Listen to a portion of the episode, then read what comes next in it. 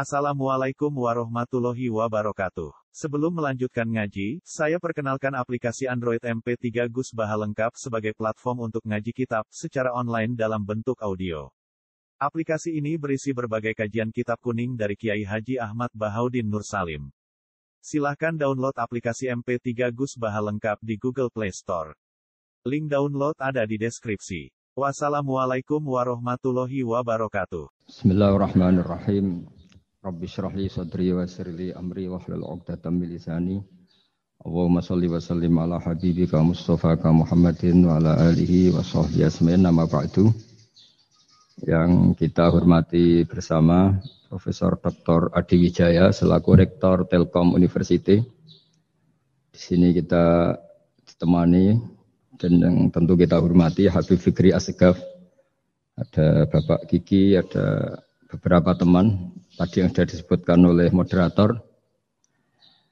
Eh, langsung saja sesuai tema bahwa kita akan menjadikan tauhid sebagai eh, sumber inspirasi bangsa atau sumber kekokohan bangsa atau sumber ketahanan NKRI.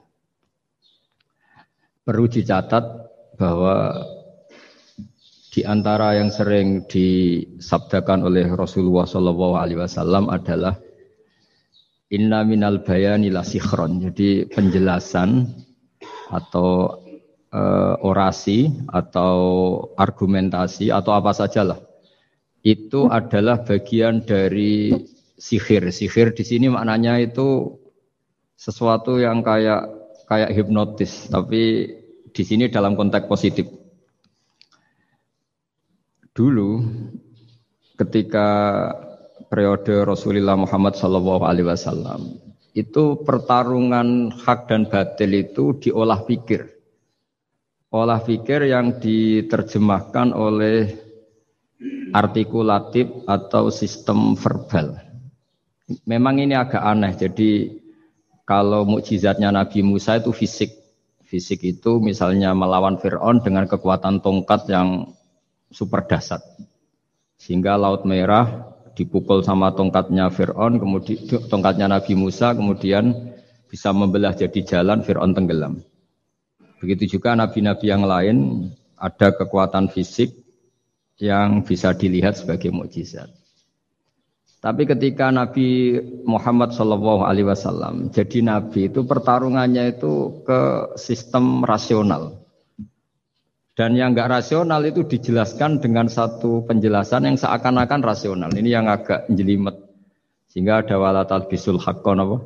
Bil batil. Jangan menyampur adukkan hak dengan batil. Saya beri beberapa contoh kejadian. Suatu saat itu ada orang kafir datang ke Rasulullah Shallallahu Alaihi Wasallam. Kemudian bertanya, ya Muhammad, jika kambing itu mati, mati-mati betul yang tidak disembelih, bangkel. Itu yang mematikan siapa? Karena Nabi itu orangnya umi, umi itu lugu, ya yang mematikan Allah. Terus jawabannya si orang kafir tadi, agama kamu itu aneh. Yang dimatikan Allah langsung haram, tapi yang lewat tangan-tangan manusia yang berlumuran dosa halal katanya. Sehingga terus jadi logika yang kok iya ya gitu. Harusnya yang dimatikan Allah langsung kan orisinil gitu. Sehingga orang terus terbelalak, seakan-akan ini hebat ya. Dan resikonya Nabi Habib Fikri, resikonya itu nggak boleh fahisan mutafahisan. Corong Jawa Nabi ora oleh cangkem elek, itu resiko. Andai kan Nabi boleh cangkem elek enak, nak halal ya pangan kon. Kalau itu baik ya silahkan makan ya. Tapi masalahnya Nabi tidak boleh seperti itu. Andai kan tidak Nabi kan gampang ya sudah kalau halal ya silahkan makan. Masalahnya Nabi tidak boleh apa? Enggak boleh berbicara kasar, tidak boleh berbicara buruk. Terus ada lagi beberapa kejadian yang seperti itu, yaitu masyur suatu saat Sayyidina Ali didatangi seorang kafir juga Yahudi, Ali, kakimu angkat satu, diangkat sama Sayyidina Ali. Angkat dua-duanya, ya tidak bisa. Gitu kok temanmu, maksudnya Nabi Muhammad mengklaim bisa naik langit, gitu aja kamu tidak bisa. Jadi selalu pakai olah kata.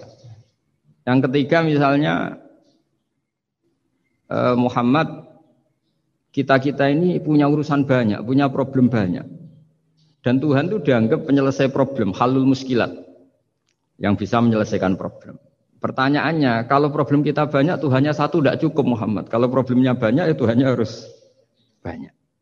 Sehingga ketika Nabi membawa tauhid, protes mereka, komplain mereka, aja alal alihata ilahau wahida innaha adalah syai'un rujam. Masa Tuhan satu, wong problemnya banyak, urusannya banyak. Kalau urusannya banyak, itu hanya harus Nah karena olah pikiran seperti ini, sebetulnya bukan olah pikiran ini, hakikatnya olah kata, karena ini tidak mewakili hakikat. Ya saya ulang lagi, sebetulnya ini bukan olah pikiran atau olah akal atau olah kecerdasan, tapi olah kata, karena semua yang diomongkan ini tidak mewakili apa? Hakikat. Tapi faktanya itu terjadi. Sehingga mukjizatnya Rasulullah Shallallahu Alaihi Wasallam itu tidak boleh berupa fisik kayak tongkatnya Nabi Musa, atau tabutnya Nabi Harun atau apalah yang sifatnya fisik. Karena ini tidak menjawab kecerdasan-kecerdasan yang terimplementasi oleh kata-kata yang dikatakan orang-orang kafir tadi, yang bisa memojokkan orang-orang kafir. Akhirnya Nabi diwarisi kecerdasan, dikasih kecerdasan oleh Allah Ta'ala, yaitu yang dikatakan fatona. Dan mereka memang suka, mempermalukan Nabi itu suka. Misalnya Nabi karena sebagai Nabi beliau tahu betul bahwa semua itu biadillah di tangan Allah. Itu Nabi pernah ngendikan la adwa wala tiarota, tidak ada penyakit menular. Lalu ada orang Yahudi atau orang siapa saja orang bodoh yang jelas ini. Ada unta yang kena penyakit gudik kalau orang Jawa bilang gudik apa kalau orang itu apa kudis ini. Yang kena kudis ini dijejerkan sama yang waras. Ternyata yang waras sekarang jadi kudisan. Sewenang mereka karena bisa mempermalukan Nabi. Ya Muhammad, ini unta kena kudis. Ternyata yang waras tertular oleh yang kena kudis. Padahal kata kamu tidak ada penyakit apa? Menular. Itu problem-problem jadi Nabi di era Rasulullah Shallallahu Alaihi Wasallam. Sehingga Quran datang dengan kecerdasan yang untuk menjawab itu. Makanya Nabi tidak pakai mukjizat fisik, tapi mukjizat logika. Akhirnya Nabi diajarin Allah lewat Jibril. Yang dikira mereka yakin kalau menang dalam debat. Tapi Nabi balik bertanya, "Faman a'dal awala." Jadi terjemahnya, kalau ini kena kudis karena tertular yang ini, lalu ini tertular siapa? Yang pertama tadi. Wah itu asli mat dari Allah ya maksud saya itu. Jadi dia ingin contoh yang kedua yang tertular dengan itu berarti ada penyakit apa? menular. Tapi Nabi tanyanya faman adal awala. Lalu yang pertama kena kudis itu tertular siapa? Makanya kalau sekarang misalnya corona menular itu yang pertamanya dari siapa itu? Tidak tahu itu.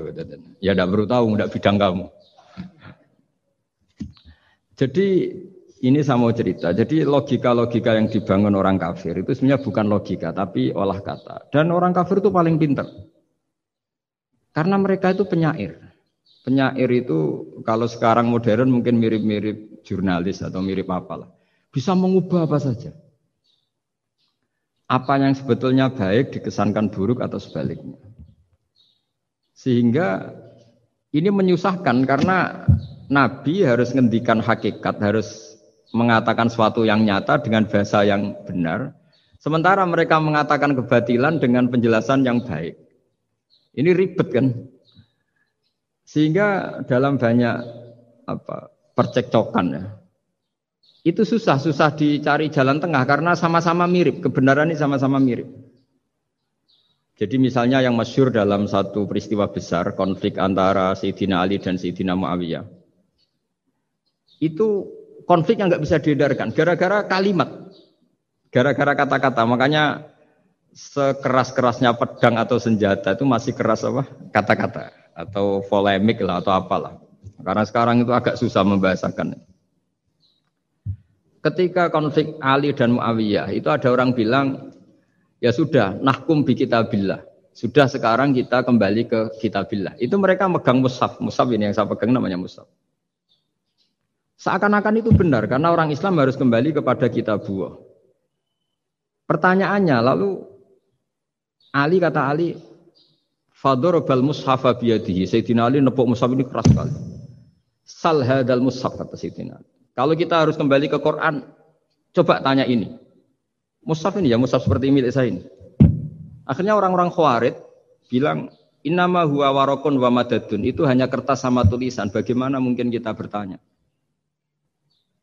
Pas itu adalah orang khawarid itu orang yang nggak mau ngakui Ali juga nggak mau ngakui Muawiyah. Dan Sayyidina Ali sama Sayyidina Muawiyah sudah sadar mau bikin mediator, mau bikin solusi jalan tengah. Jadi sebenarnya dua beliau itu orang baik. Gara-gara diprovokasi orang khawarid, terus jadi bentrok. Orang khawarid bilang, nggak ada Ali, nggak ada Muawiyah. Yang ada adalah kitab buah, yaitu mushaf. Benar, secara dohir benar memang orang Islam harus kembali ke mushaf. Tapi Sayyidina Ali pinter, sal hadal mushaf. Kalau gitu tanyakan mushaf itu. Ketika Sayyidina Ali dan Sayyidina Muawiyah sudah sepakat bikin perdamaian. Akhirnya singkat cerita, Inama huwa rokun wawadadun kata orang-orang Khawarij itu hanya kertas dan pena. Kenapa bisa di apa di disuruh atau diminta jawaban? Terus kata Sidina Ali, nggak bisa toh kamu tanya Musab, ya tidak bisa. Makanya tanya saya katanya. Akhirnya Sidina Ali memberi penjelasan, wa in khiftum shiqaqa bainihima fab'asu hakamam min ahli wa hakamam min ahliha. Jika dua mempelai suami istri itu ngalami konflik, di mana-mana orang konflik orang ini serasa seneng nek. Kita kalau sedang marah, semuanya lah kalau sedang marah sama istri itu orang ini serasa seneng. Jadi sing ganteng kira ketok gantengnya. Ketok elek etok. Sehingga kalau ngomongi anaknya, uh, dasar nakal kok bapak gitu. Bapak ya gitu, nanti uh, dasar cerewet koyo ibu e. Makanya alhamdulillah banyak anak kita yang mewarisi nakalnya bapaknya dan nakalnya ibunya. Karena sabdonya mesti seperti itu. Jadi anak kita ini korban cara ngomong kita. Maka kita tidak wali itu harus syukur karena omongannya nggak mandi. Itu kalau kita wali, itu anak kita jadi orang buruk semua. Karena kita ngomong dasar goblok kayak ibu e. Dari ibu e dasar nakal kayak bapak e. Berarti anak kita punya status goblok dan nakal. Tapi alhamdulillah yang ngomong itu tidak wali sehingga diabaikan saja sama Allah. Gak penting. Ngomongannya orang tidak wali itu tidak penting. Makanya tidak wali itu tetap punya sisi positif. Kalau ngomong tidak ngefek. Tapi kalau wali itu direspon sama Allah. Langsung ya. Tapi kalau wali ya tidak ngomong gitu. Tapi. Jadi kalau orang nggak suka itu nggak boleh ketemu. Karena tambah benci. Sehingga butuh mediator. Itu sudah, ini termasuk ilmu psikologi Quran. Kalau orang sedang tidak cocok itu nggak boleh ketemu pakai apa? Mediator. Jika suami istri sedang konflik, itu sebaiknya, seharusnya, atau sayugjanya, itu kirim mediator. Fab'athu hakamam min ahli wa hakamam min ahliha. Iyurida islaha yuwafiqillahu bainahuma. Terus kata Sidina Ali, Wa amru ummati Muhammad a'zamu min amri rojulin wa mra'atin. Dan urusan umat Muhammad yang kita sedang konflik dengan kekuatan besar dan bisa pertumpahan darah, itu lebih ngeri timbang urusan suami dan istri. Itu saja solusinya mediator. Artinya sesepele itu urusan pribadi saja Allah menyuruh ada mediator. Apalagi urusan kita yang lebih dahsyat. Akhirnya mereka ngakui cara istimbat, cara ngambil kesimpulan Sidina. Jadi ini masalah-masalah yang orang bilang seakan-akan benar. Sudah kita kembali ke Quran, kembali ke Quran. Quran yang mana? Wong kamu tidak paham. Lama-lama tanyanya cetakan mana ini? Ribet kan? Makanya saya ini bikin gerakan besar-besaran yang dulu saya ngaji tafsir lama sekali dengan Mbah Mun. Ngaji sama bapak saya, sekarang Alhamdulillah sering diskusi sama Pak Quraisyab karena kita ini butuh butuh dan saya punya teman akrab Gus Zofur juga dokter tafsir Ya kalau kamu ingin tak sebut ya punya teman kalian semua untuk mengkaji apa? Tafsir. Itu memang kita butuh. Karena Quran itu tek. Tek itu harus difahami ahlinya karena tapi ketika orang ngomong, ayo kita kembali kita buah, kembali ke kita buah, itu kembali yang apa? Terus tentang apa? Sehingga banyak orang yang saking entah saking angkuhnya, entah saking benarnya tidak tahu. Saya tidak mau kembali kepada Quran. Kenapa? Saya tidak pernah keluar saya di situ. Kembali itu kan sudah keluar baru kembali. Itu entah saking angkuhnya, entah saking benarnya tidak tahu. Mau kamu katakan angkuh yang masuk akal? Saya tidak mau kembali. Mau saya tidak pernah keluar. Memang saya sudah di situ. Benar mana? Bisa jadi ya sudah ini itu wilayah yang nggak jelas itu. Tapi bahwa mukjizatnya Nabi itu menerangkan sesuatu yang kayak iya kayak enggak. Karena orang kafir itu pinter mengemas kebatilan sebagai kebenar, kebenaran. Jadi enak enak zaman Nabi Musa ngadepi Fir'aun yang karuan salah. Nabi Muhammad itu enggak. Ngadepi satu komunitas yang mereka punya jargon yang seakan-akan benar. Misalnya Ka'bah, Ka'bah itu sakral, Baitullah. Orang kafir itu percaya keramatnya Ka'bah, percaya sehingga mereka kalau bikin berhala itu harus dekat Ka'bah, bentuk baru kayak Ka'bah, kayak kurang ajar gimana. Maka berhala-berhala itu paling banyak di dekat Ka'bah karena supaya apa? Dapat barokahnya Ka'bah. Ribet kan? Kamu kafirkan tuh percaya baru kayak Ka'bah, tidak dikafirkan itu kurang ajar. Ka'bah kok di jadi ruwet. Ribet banyak ngadepi. Itu susah memang ngadepi ngadepi logika ya. Makanya kan apa ya kayak kita ngerawat anak itu. Mau dilonggar nanti manja terus goblok, mau dikerasin nanti minggat, ribet kan. Jadi ngelola kebenaran itu tidak gampang. Lalu Nabi datang bil hakil bayin dengan kebenaran yang nyata.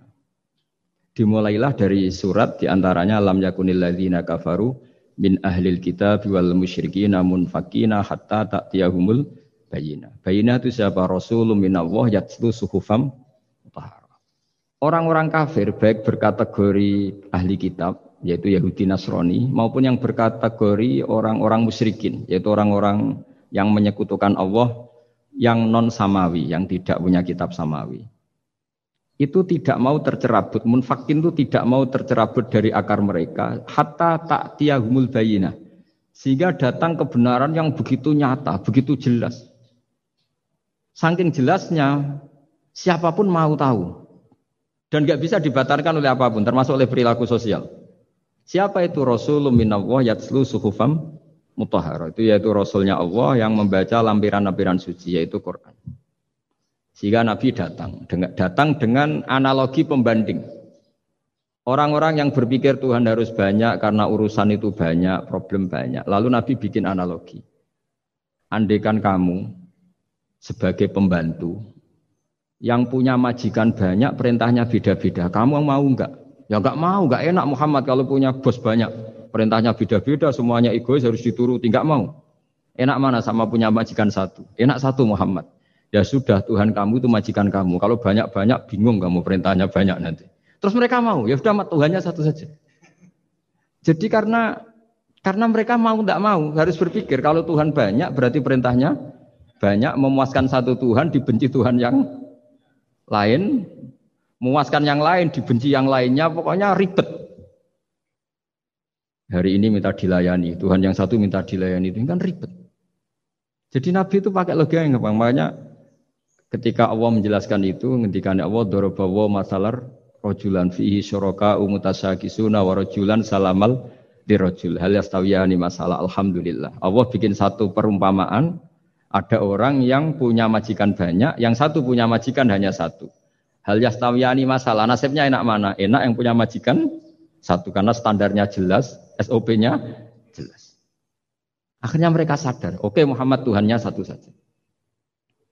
Lalu dalam pertanyaan-pertanyaan yang lain, misalnya tadi masalah Sayyidina Ali, masalah dibully lah kalau sekarang itu. Itu Nabi menjawab ya dengan rasional. Karena mau tidak mau. Karena Nabi tidak dibolehkan pakai mukjizat zaman itu. Untuk awal-awal jadi Nabi itu nggak boleh pakai mukjizat. Karena mukjizat itu punya sisi yang sangat-sangat fatal, yaitu kalau Allah sudah menurunkan mukjizat, itu sekali nggak diimanin itu harus ada azab. Nabi ingin umatnya itu tidak kena nggak kena azab. Makanya ketika Allah Taala wa ma mana ana an nursila bil ayati illa an bihal awalun. Cara terjemahan bebasnya gini. Muhammad, saya tidak ngasih mujizat kamu kayak Nabi Musa, kayak nabi-nabi sebelum kamu yang berupa fisik. Itu problemnya satu, sekali saya menurunkan mujizat, tren umumnya ini didustakan. Ketika didustakan, saya punya alasan menyiksa, wong sudah tak perlihatkan sebegitu jelas kok tetap didustakan. Maka sekali saya menurunkan mujizat, kata Allah, wa ma bil ayati illa takhwifa.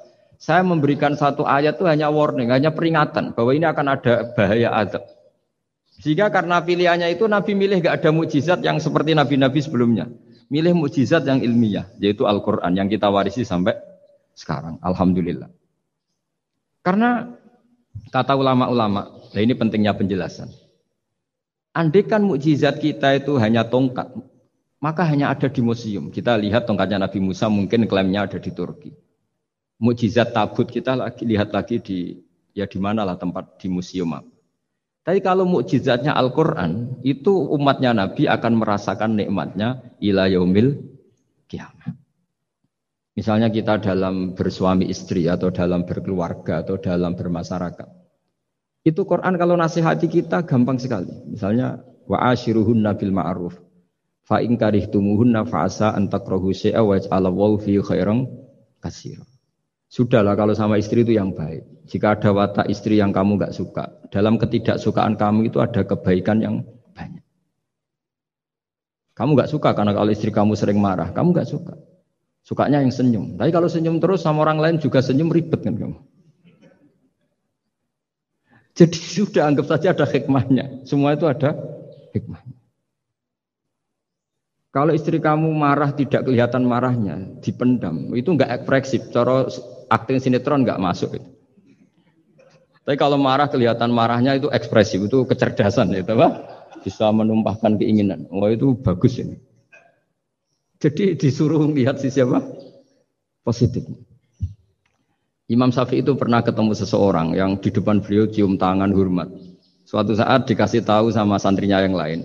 Orang yang mencium kamu, wahai Imam Syafi'i itu di belakang rasani kamu, bully kamu. Kata Imam Syafi'i, baguslah.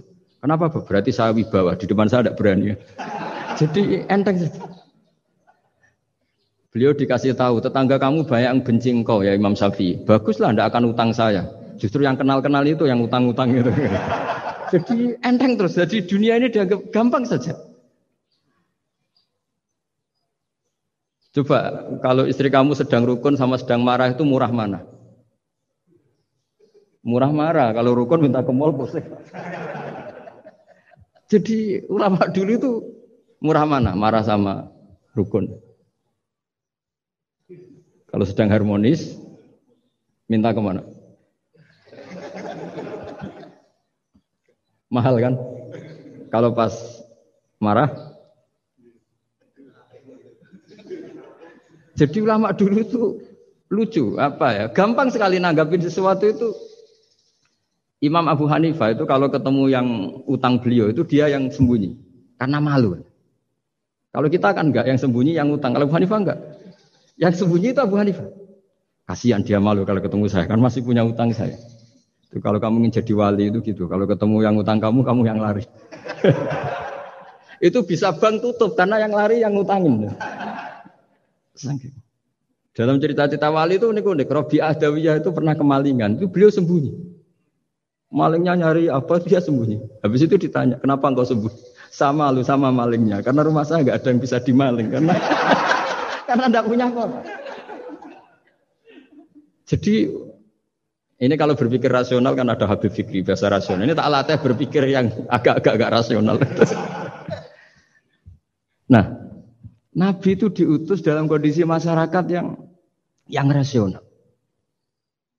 Sehingga repot.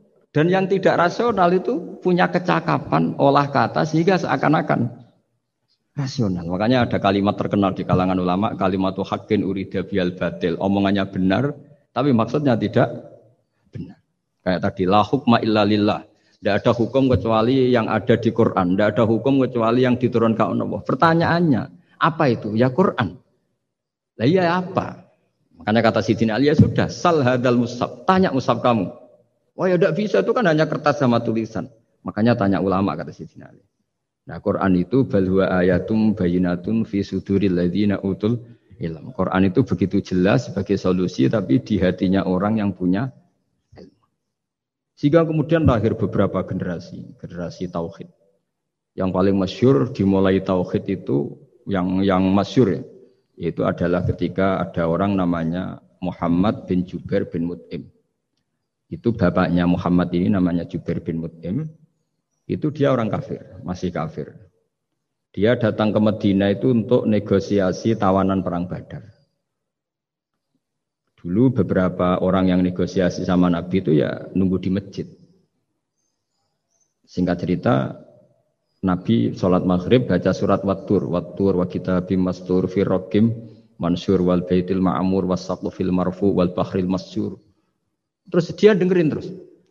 Dengerin sampai Allah tanya, Am khuliku min huiri. Kalau kamu tidak ngakui saya sebagai Tuhan, kata Allah, silahkan Anda berpikir bahwa alam raya ini dimulai dari ketiadaan. Atau kamu sendiri merasa sebagai pencipta alam raya ini, pencipta langit dan bumi. Itu namanya am khalaqus samawati wal ard. Itu orang itu disebut dahiyatul Arab, orang paling cerdas di Arab. Itu dia bingung. Dia selamanya kafir. Cara berpikir menuhankan berhala, lata, uzza. Pokoknya menuhankan makhluk lah. Terus dia mikir, Muhammad ini kacau ya. Akal saya dihabisin kata dia. Jadi cara berpikir dia pakai akal. Dia tidak percaya mujizatnya Quran. Tapi dia bilang Muhammad ini kacau. Akal saya dihabisin. Akhirnya Nabi setelah salam dia menyatakan Islam. Karena kata dia Muhammad akal saya habis oleh apa yang kamu baca. Nah ini saya mau menerangkan tauhid sebagai inspirasi. Yaitu logikanya gini, langit bumi ini kan wujud, wujud itu punya eksistensi. Kalau langit bumi ini wujud, alam raya ini nyata. Lalu kamu mengatakan sebelum alam raya ini ketiadaan. Berarti ada satu kesimpulan ketiadaan menciptakan yang ada. Itu malah gendeng bareng. logikanya kan nggak kena al adamu yakhluku maujudan sesuatu yang nggak ada menyebabkan atau menjadikan sesuatu yang ada. Akhirnya padahal pertanyaannya tadi gitu ya sudah kalau kamu nggak percaya sebagai saya sebagai Tuhan sebagai pencipta awal sudah ada usah Tuhan Tuhanan. Tapi ya mari goblok bareng dengan mengatakan bahwa alam yang ada ini diciptakan oleh sesuatu yang tidak ada. Jadi Juber, saya tidak mau goblok Muhammad, sudah iman saja saya, karena saya tidak mau goblok. Jadi agama ini datang dengan keceriaan berpikir. Sehingga Ibnu Hajar al Asqalani mengatakan hadatin ja'a bil iltizat al akli. Agama ini datang dengan kenyamanan berpikir. Coba kalau Anda seorang profesor atau seorang doktor atau seorang ilmuwan. Kemudian Anda diajak goblok dengan teori baru bahwa sesuatu yang ada itu diciptakan oleh yang tidak ada. Mau enggak? Mau semuanya rasa tuh. Diajarin sesuatu yang ada diciptakan oleh yang tidak ada.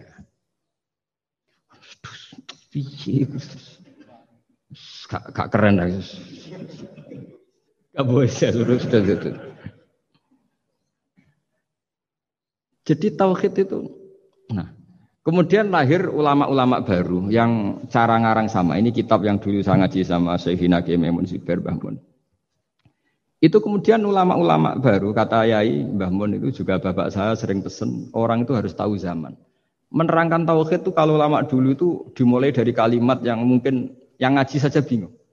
Al alam mutawir, wa kullu mutawir, hadis la mim itu sampai dengar mesti anggap jimat itu apa itu, itu doa apa gitu. Doa jalbu rizki apa apa gitu. Padahal itu logika.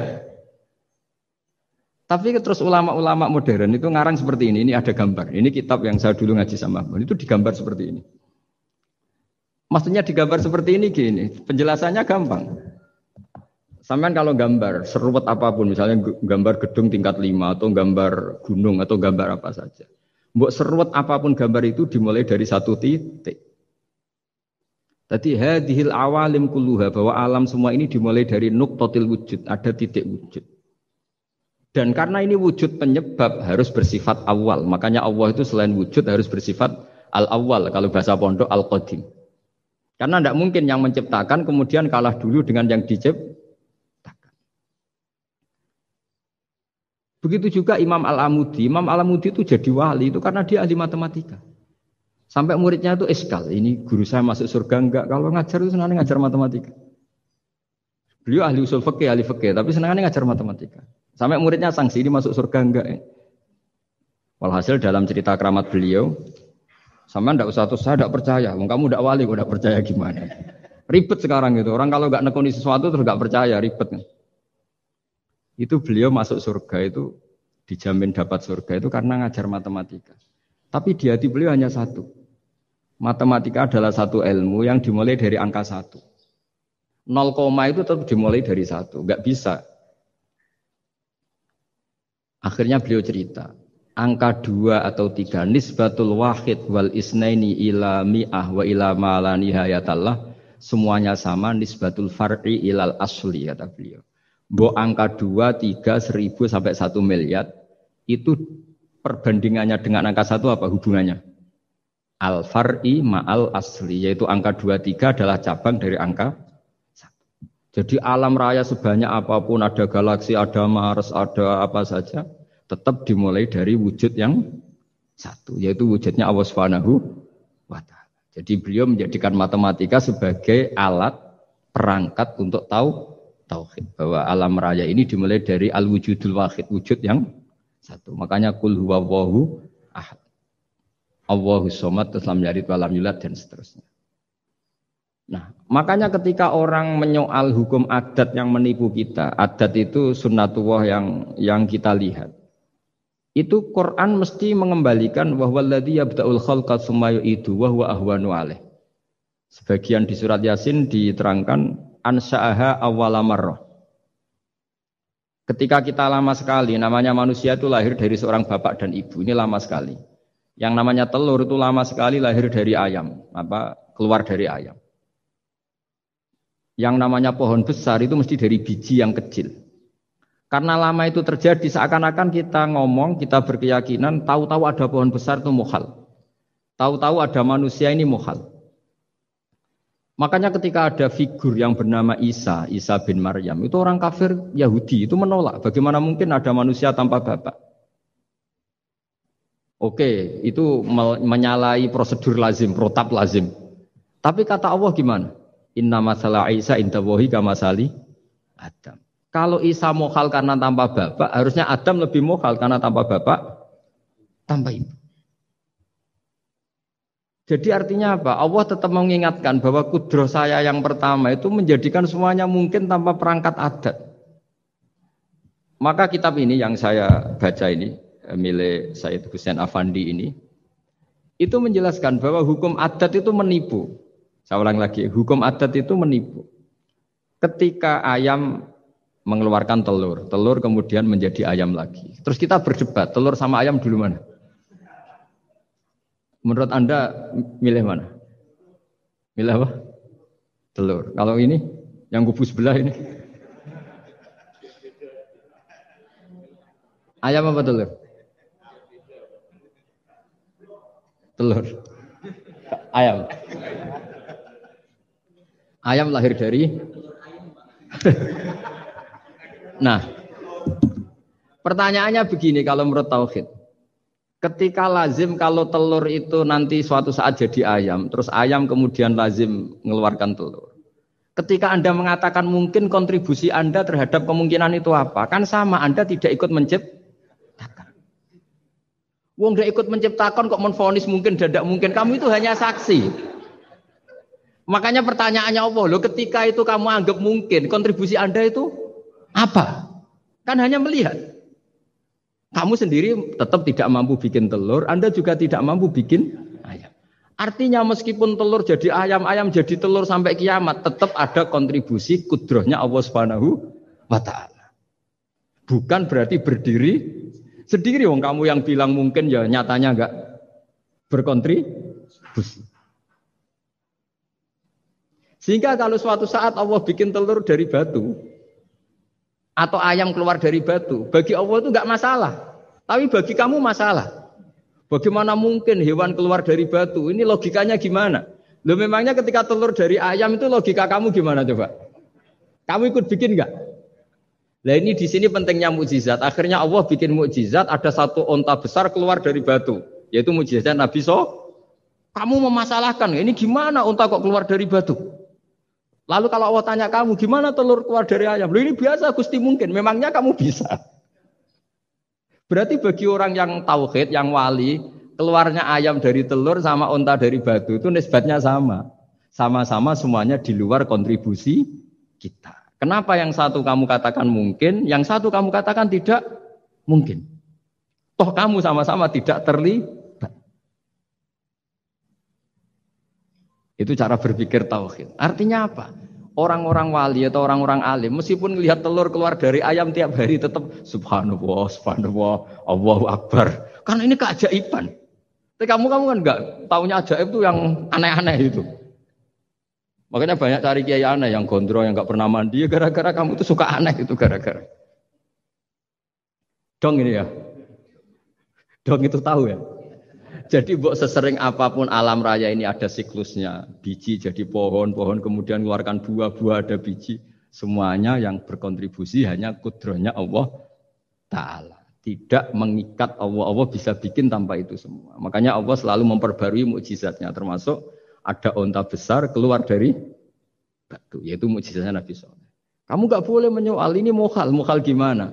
Karena itu nggak mungkin. Ukuran nggak mungkin apa? Kamu nggak bisa bikin kan? Sama telur keluar dari ayam kamu bisa bikin. Sama-sama ndak. Nah di sini pentingnya ngaji ya. Makanya Allah ngendikan inna wuha la ayat ayyadriba masalam ma ba'udotan fama fokoh. Allah itu tidak malu bikin contoh nyamuk.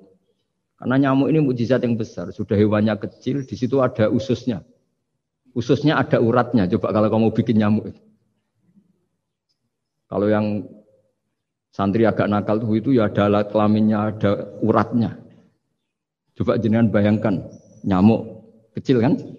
Itu ada uratnya enggak? Ada, ada ususnya, ususnya ada uratnya. Uratnya ada bakterinya. Pusing kan kamu? Jadi sebetulnya ayat Allah yang dasar itu bukan dinosaurus tapi nyamuk. Bikin uratnya dinosaurus masih gampang, hewannya besar paling uratnya segini. Itu pesan di Juana bisa lah. Tapi kalau pesen organnya apa? Nyamuk. Perutnya seberapa? Sudah gitu dia di dalamnya ada calon anaknya. Lebih kecil, banyak lagi jumlahnya. Coba. Nah ini agama ini datang dengan akal. Jadi kelihatan ada mukjizatnya Quran karena menyontohkan nyamuk. Dan kelihatan mukjizat kalau dijelaskan pakai logi, logika. Yaitu kayak apa susahnya bikin nyamuk. Sudah kecil, ada organnya, organnya ada uratnya, uratnya ada kumannya, kumannya ada uratnya. Pusing enggak? Makanya tidak ada kampus yang siap memaklumatkan diri sanggup bikin nyamuk. Karena ya nggak sanggup tadi. Lah itu mukjizatnya Quran. Jadi agama ini ketika ulama-ulama ja'a bil iltizazil aqli. Agama ini datang dengan kenyamanan berpikir. Makanya kita nanti kalau mau mati itu yang seneng saja. Kita tidak tahu caranya hidup, tahu-tahu lahir, tahu-tahu hidup, tahu-tahu punya hutang, tahu-tahu banyak masalah, tidak tahu kita. Nanti kalau mati juga gitu, nggak ingin mati tahu-tahu mati. Nanti nggak tahu-tahu bangkit. Makanya sudah alihah nahya wa alihah namut wa biha nubasu insyaallah taala minal. Makanya kata Sidina Ali kalau ada orang susah hidup, kamu lahir keinginan kamu apa keinginan Allah ya? Keinginan Allah. Kamu mati, misalnya orang frustasi ingin mati ya tidak bisa mati. Kalau Allah tidak menghendaki ya tidak mati. Ya sudah. Zaman kita hidup ya tidak bisa mengelola kehidupan ini ya sudah. Kalau mati juga tidak bisa mengelola kematian ini. Makanya terus kita diajarkan inna solati wa nusuki wa mahyaya wa mamati lillahi rabbil alamin. Berhubung kita tidak tahu ya sudah hidup kita, mati kita semua di tangan Allah. Sudah kita pasrah saja. Nah, jamnya mati, es mati aja, serah usah pamit, sudah mati aja, sudah gak ribet. Makanya wali-wali itu ya biasa ngelihat kematian itu, bukan karena yakin pasti masuk surga ya enggak. Kata wali-wali itu di dunia itu hanya Allah yang ngurusi kita ya Allah nanti di akhirat ya sama. Itu tauhid ya. Jadi saya ulang lagi ya, jangan terjebak hukum adat. Karena dalam hukum adat itu sebenarnya Anda tidak aktor tapi hanya saksi yang namanya telur keluar dari ayam, ayam mengeluarkan telur. Tapi sebetulnya ini tidak mengikat. Allah bisa saja bikin hewan dari yang lain. Kayak tadi mengeluarkan untanya Nabi Soleh dari batu yang apa? Besar. Ya wah itu mohal, bagaimana mungkin? Nah memangnya ayam jadi telur, telur jadi ayam, Anda ikut berkontribusi kan enggak? Andai kan Anda menyaksikan kudrohnya Allah Ta'ala di semua kejadian. Yaitu Allah bisa bikin nyamuk, nyamuk ada organnya, organnya ada uratnya. Dengan reputasi seperti ini maka kita akan mensifati Allah innahu ala kulli syai'in qadir bahwa Allah bisa melakukan apa saja. Wa huwa ala kulli syai'in qadir diulang-ulang. Sama Indonesia yang sekarang seperti ini yang kata orang ada yang bilang terbelakang, ada yang bilang tertinggal dari Eropa. Mungkin dalam kudrat tua untuk bikin Indonesia lebih makmur dari sekarang. bisa mengalahkan negara-negara yang lain. Jadi kalau kamu ingin, tapi Indonesia banyak masalah gini gini bagi Allah mudah saja menyelesaikan masalah. Tetap inadzalika ala wahi yasir. Kita harus optimis bahwa semuanya bagi Allah mudah. Tapi cara berpikir ya tadi dengan reputasi Allah bisa bikin nyamuk. Nah nyamuk sulitnya di mana ya tadi sudah kecil punya organ, organnya punya urat, uratnya punya bakteri, bakterinya punya organ, organnya bakteri mungkin ada bakteri lagi. Pusing kan? Ya jangan nggak usah dipikir kalau pusing. ya jadi terus yang terakhir saya mohon kalau baca Quran sebisa kita ada yang diangen-angen. Jadi Allah kalau mendorong kita mengakui eksistensinya Allah, Allah sering ngendikan yang mudah-mudah. Misalnya, e, saya ini yang menciptakan kamu, saya yang menciptakan kamu. Falau latu sodikun, sudahlah, saya ini nahnu naku. Saya ini pencipta kalian, bu yao. Hubungan kamu itu dengan saya. Urusan kamu terdekat itu dengan saya, kata Allah, bukan dengan yang lain. Karena saya menciptakan kamu, kata Allah. Tapi kita ini aneh, jadi manusia itu aneh. Dengan dat yang menciptakan kita tidak punya urusan, dengan yang tidak terkait dengan kita, kita punya uru, urusan. Itu kan aneh. Dan Allah kalau menerangkan itu gampang. Terus bagi manusia yang kumo luhur, yang angkuh, seakan-akan bisa menentukan segalanya. Falola ingkuntum ghaira madinin ingkuntum sodikin. Kalau kamu orang hebat, Bu ya, oh, ketika nyawa kamu mau keluar tuh kamu tahan supaya kamu nggak jadi mati. Nggak keren kan orang hebat kok mati katanya. Kamu sombongnya kayak gitu seakan-akan bisa ngatur dunia, menaklukkan dunia. Ternyata kamu mati. Harusnya nggak usah mati dong. Kata Allah, falola ingkuntum gero mati ini ntar ciuna ingkuntum sadiqin. Makanya falola ila balagotil hulkum wa antum khina idin tangdur. Bu ya orang-orang yang keren, yang merasa hebat, yang biasa ngatur dunia. Bu ya ketika mati itu jangan mau. Ya, ya, ini, ini sensitif wilayah. Ya saya kira demikian ya semoga lewat ngaji ini kita kembali ke tauhid yang benar lewat penjelasan-penjelasan yang akli yang rasional. Saya pastikan agama ini datang dengan al-iltizatul akli, kenyamanan berpikir. Kayak apa susahnya kita dengan jadi ateis? Karena harus punya rumus bahwa yang ada diciptakan oleh yang tidak ada. Itu kan jadi aneh. Makanya ukuran iman, salah sun mangkun nafihi wajata halawatal iman. Ciri utama iman itu nyaman, halawah itu manis karena ya itu tadi apa yang dibawa oleh Quran dan hadis sesuai akal kita. Maka masyur di kalangan para ulama ada pepatah laulam yakun maja'a bihi Muhammadun dinan lakana fi aklin nasi hasanan. Kalau saja Muhammad tidak maklumatkan kalau ini agama, akal pun akan setuju bahwa yang dibawa itu hal yang luar biasa. Karena agama ini tidak lam yusodim al akal agama ini tidak akan Eh, menentang akal. Di kaum ya'qilun, di kaum yatafak. Kalau ada orang bilang akal saya itu menolak faham agama, itu akalnya yang perlu dicek. Ada masalah itu pasti. Ya, saya kira demikian. Assalamualaikum warahmatullahi wabarakatuh.